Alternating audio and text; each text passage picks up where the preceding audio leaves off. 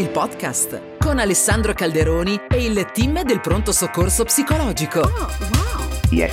Buongiorno e benvenuti a una nuova puntata di Relief nella versione podcast. Noi siamo il Pronto Soccorso Psicologico che ha sede fisica a Milano, in metropolitana, linea Lilla, fermata Isola, ma per tutti da qualunque parte del mondo anche online su ReliefItalia.it.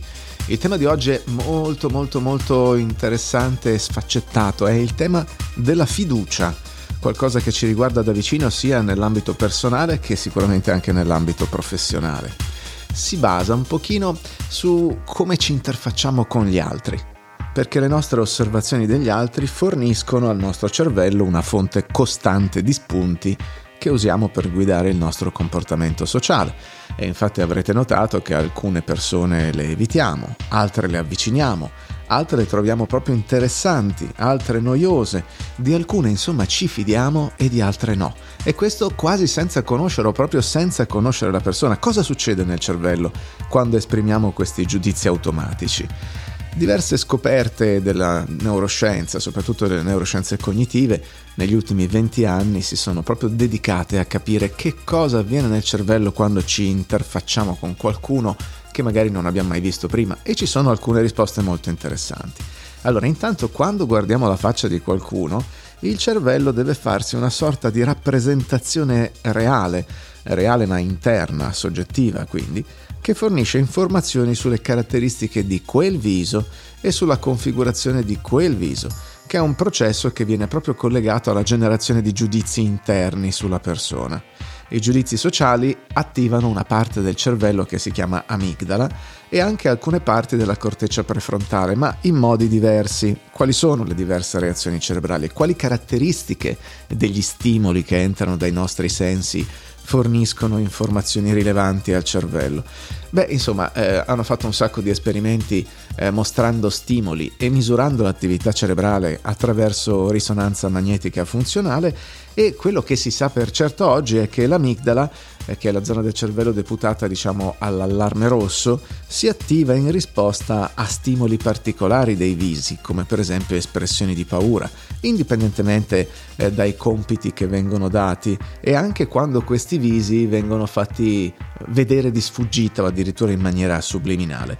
Questo suggerisce che quella parte del nostro cervello partecipa proprio all'elaborazione automatica di alcune categorie di stimoli che riguardano i volti e le persone che incrociamo.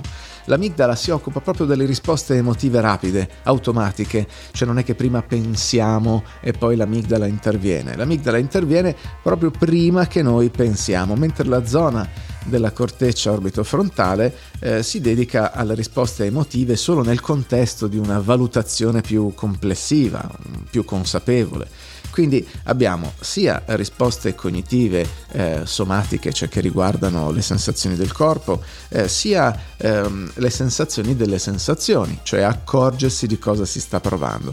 Quindi in pratica tu vedi uno sconosciuto, questo sconosciuto in qualche modo dice qualcosa alla tua amigdala, o le dice allarmati perché c'è qualcosa che non va a causa magari del linguaggio non verbale di questa persona, o a causa del fatto che nel tuo cervello c'è in archivio una faccia o una persona simile in qualche maniera a quella che hai adesso di fronte, e il tuo cervello per salvarti aggrega a quella persona nuova gli stessi attributi che ha memorizzato rispetto alla persona vecchia. Quindi se la persona vecchia era allarmante, diventerà allarmante anche quella nuova; se la persona vecchia era rassicurante, diventerà rassicurante anche questa nuova persona.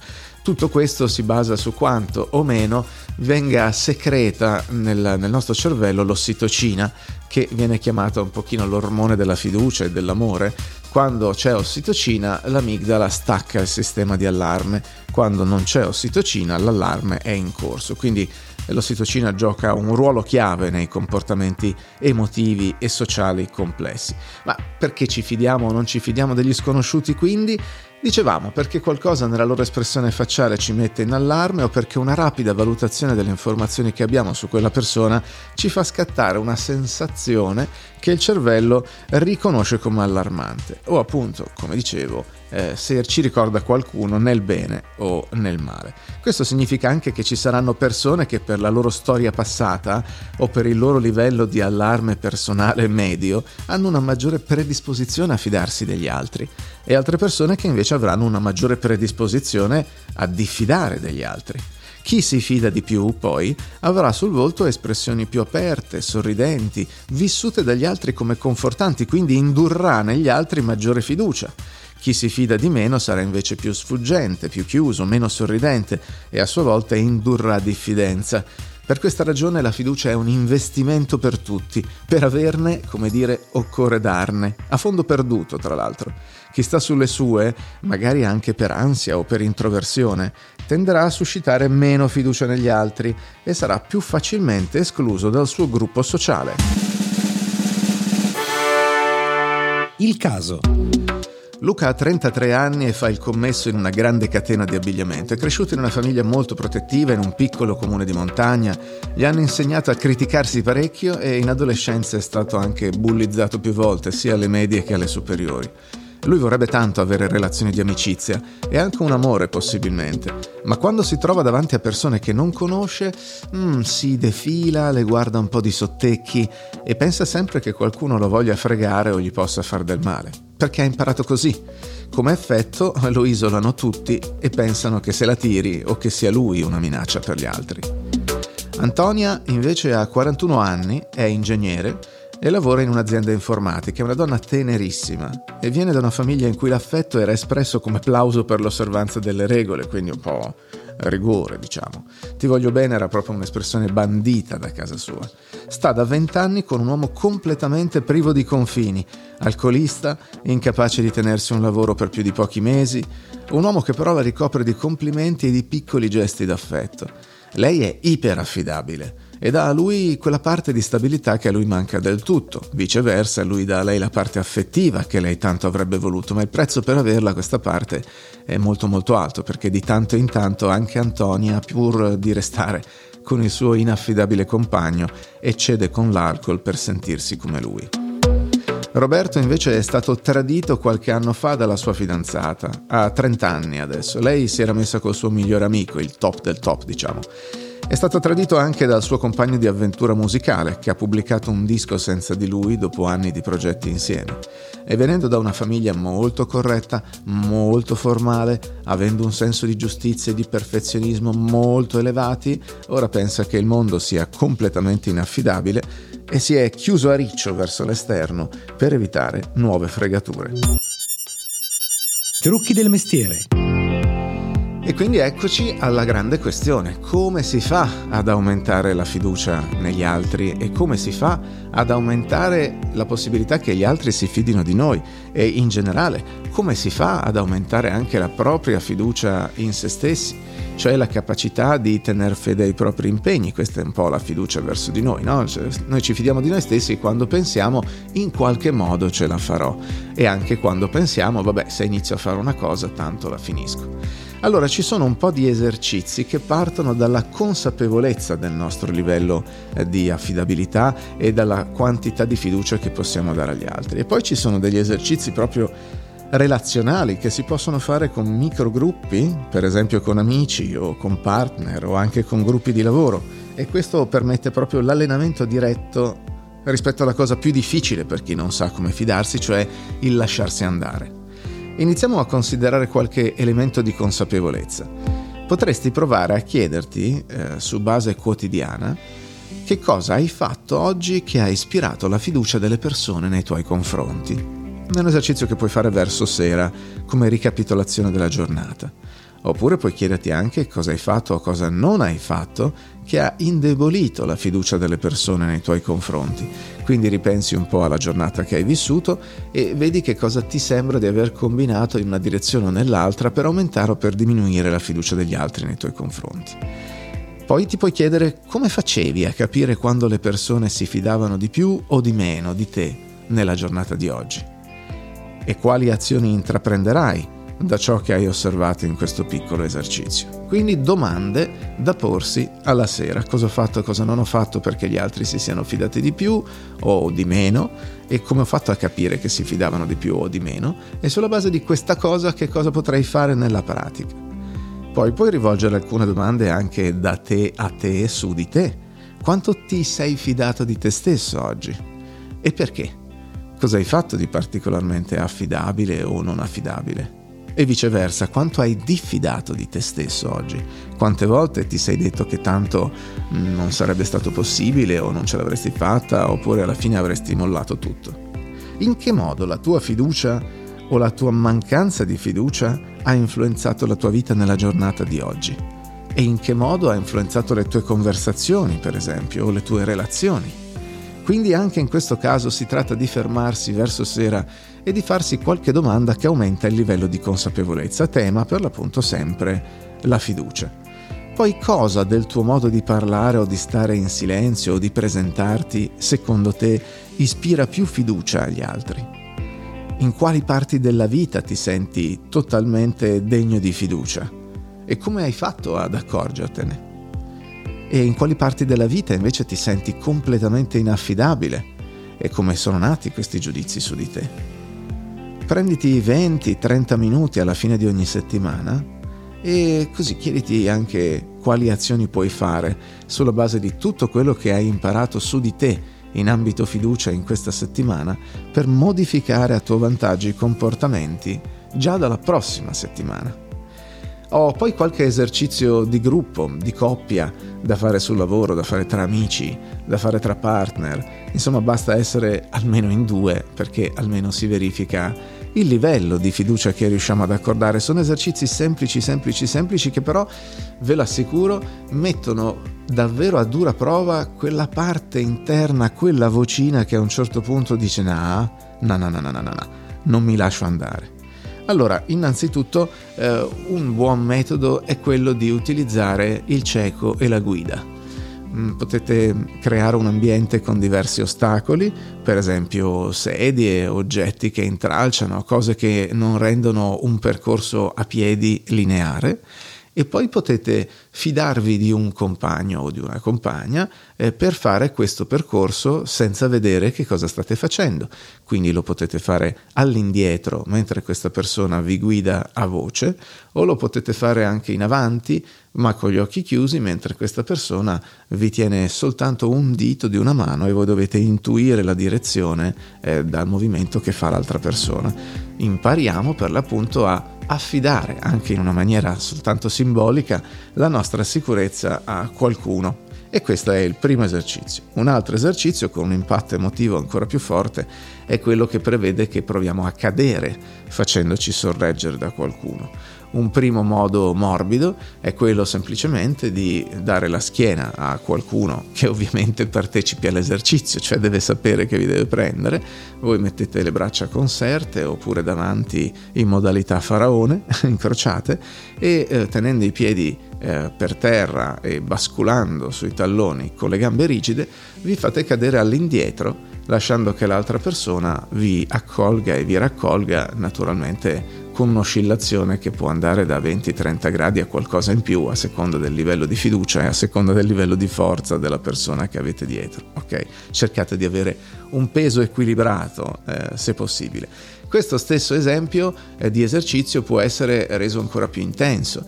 Se c'è un gruppo più numeroso, una persona può salire su una sedia, su un tavolo o su una scala, e le altre persone del gruppo possono mettersi in due file, guardandosi per esempio 3-3 o 4-4, molto stretti con le braccia tese, e la persona si lascia cadere all'indietro e viene accolta dalle braccia degli altri dopo questo piccolo volo dell'angelo fatto all'indietro. Allo stesso identico modo ci può essere un cerchio di persone, con la persona che fa l'esercizio nel mezzo, sempre con le gambe rigide, basculando sui talloni, e oscilla da un lato e dall'altro, cadendo in tutte le direzioni, e le persone a cerchio la accolgono e la spingono verso altre parti del cerchio, in modo tale che l'esercizio vada avanti per un po' e la persona si rilassi mentre fa un pochino da birillo. Un altro esercizio, per esempio, prevede, se ci sono più persone, che le persone si stendano spalla a spalla per terra e si sincronizzino nel rotolare a sinistra e a destra, mentre uno di loro che fa l'esercizio si abbandona in senso perpendicolare sulle pance delle persone che fanno da tappeto e si faccia trasportare avanti e indietro in questo modo. Ma ci sono anche degli esercizi personali che possono aumentare il livello di apertura e di fiducia. Possono essere per esempio degli esercizi di pura immaginazione. Se tu ti rilassi su una poltrona o a letto, fai qualche respiro profondo e immagini di scendere all'interno del tuo corpo in un centro piacevole e tranquillo in cui puoi respirare, per esempio il centro della pancia, puoi immaginarti lo scenario di una casetta di legno tutta diroccata che puoi a poco riparare, riarredare, rendere come vuoi a partire dall'interno fino a rifare anche tutto l'esterno. Oppure puoi immaginare una sorta di fiore piantato nel centro del tuo corpo che germina e a poco arriva a sbocciare e ad aprirsi. Oppure puoi immaginare un evento che è andato molto bene, un evento relazionale se vuoi parlare di fiducia verso gli altri, o un evento personale se vuoi riferirti alla fiducia verso te stesso. Puoi riavvolgere questo evento nella tua mente fino a quando ancora non sapevi che sarebbe andato bene, e puoi immaginare di entrare in quell'immagine e dire a quel te stesso ancora ignaro che può fidarsi di sé, perché tu sai che poi la cosa è andata bene. Il giochetto funziona perché quando memorizzi il livello di fiducia puoi pensare a un evento ancora non accaduto e mandare a quel te stesso che sta aspettando che accada quell'evento quella voce confortante cui tu crederai di più, perché naturalmente ci sarà stato già l'episodio precedente. La letteratura scientifica. Tonnellate di letteratura sulla fiducia. Bartosik nel 2021, con studi comportamentali e di neuroimaging, mostra che le persone si fidano e collaborano con gli altri sulla base di una rapida valutazione dell'aspetto del viso, tratti, forma, colore, perché questi ti fanno determinare la salute, il potenziale di attrazione, la fiducia e alcuni vari tratti di personalità. Brown nel 2021 dice che tutti i partecipanti alla ricerca hanno riconosciuto l'importanza di comunicare regolarmente con i membri del loro team online, quindi parliamo di gruppi di lavoro in virtuale, attraverso qualche forma di incontro, sia formale che informale, utilizzando le tecnologie di comunicazione.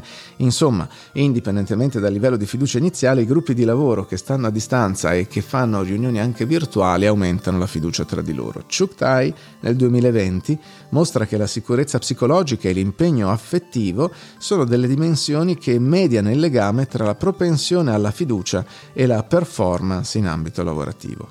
Gu nel 2021 identifica 4 fattori: il rapporto tra le parti interessate, l'affidabilità delle piattaforme di transazione, la qualità della struttura e le quote di valore, che influenzano significativamente la fiducia dei clienti e le percezioni di rischio rispetto alle aziende.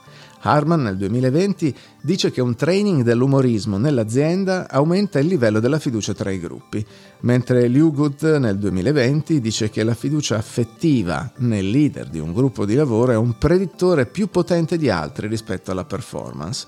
Nel 2021 invece un altro studio ci fornisce prove sperimentali convincenti sul fatto che i bimbi con maltrattamenti documentati percepiscono gli altri come meno degni di fiducia rispetto ai loro coetanei e sono molto meno coerenti nelle loro stime di affidabilità negli altri. Quindi, come dicevamo all'inizio, un'eredità di scarsa fiducia ricevuta e di scarsa sicurezza può trasformarsi in una modalità di poca fiducia attribuita. Infine, e qui parliamo dell'inizio degli anni 2000, Paul Zak, un neuroeconomista americano, aveva studiato quanta ossitocina arriva nel cervello quando c'è un contatto tra umani che dialogano online, e pare veramente che dopo mezz'ora di chat la quantità di ossitocina disponibile, e quindi la quantità di sicurezza e di fiducia che arriva, sia simile a quella della mattina del giorno delle nozze per una sposina. Qualcosa da leggere. imperdibile Esercizi di fiducia di Susan Choi, premio Pulitzer. È un romanzo questo, però è interessantissimo perché è un romanzo che racconta l'amicizia, il desiderio, la fragilità e le ossessioni degli adolescenti con le loro dinamiche di sesso, potere e consenso, delicatissimo rapporto tra insegnanti e allievi, attrito tra verità e finzione. È veramente appassionante come libro ed è ricco di spessore psicologico e di colpi di scena, e naturalmente riguarda quella modalità di relazione che si avvale anche della fiducia per funzionare. Più tecnicamente i libri di Stephen Covey, americano, che con tanti volumi si è dedicato alla fiducia, per esempio La velocità della fiducia, l'unica cosa che cambia tutto, e La sfida della fiducia. Sono libri che ci fanno considerare gli argomenti di ricerca di Covey, cioè quanto costa alle aziende impostare il loro business sul controllo invece che impostarlo sulla fiducia, che invece pare essere l'elemento fondamentale. Antonio Sgobba ha scritto La società della fiducia da Platone a Instagram. È un bel libro che ricostruisce la storia della fiducia ribaltando luoghi comuni e offrendoci punti di vista inediti da cui guardarci attorno, dalla peste nell'Atene di Socrate alle epidemie del presente, in cui bolle di riferimento e camere ecoiche aiutano i virus a prosperare. E poi naturalmente bisogna considerare la fiducia in tutta l'era dei social media.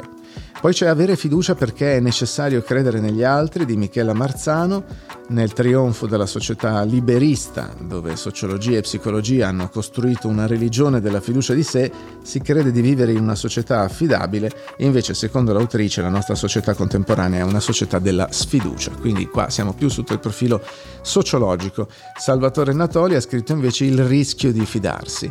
Lui parla di fiducia come di un legame originario, solo perché abbiamo ricevuto amore e sicurezza ne diventiamo capaci e poi la sperimentiamo quotidianamente nei legami tra parenti, amici e con altre persone, come pure nelle istituzioni che rendono possibili patti di lealtà anche tra persone estranee.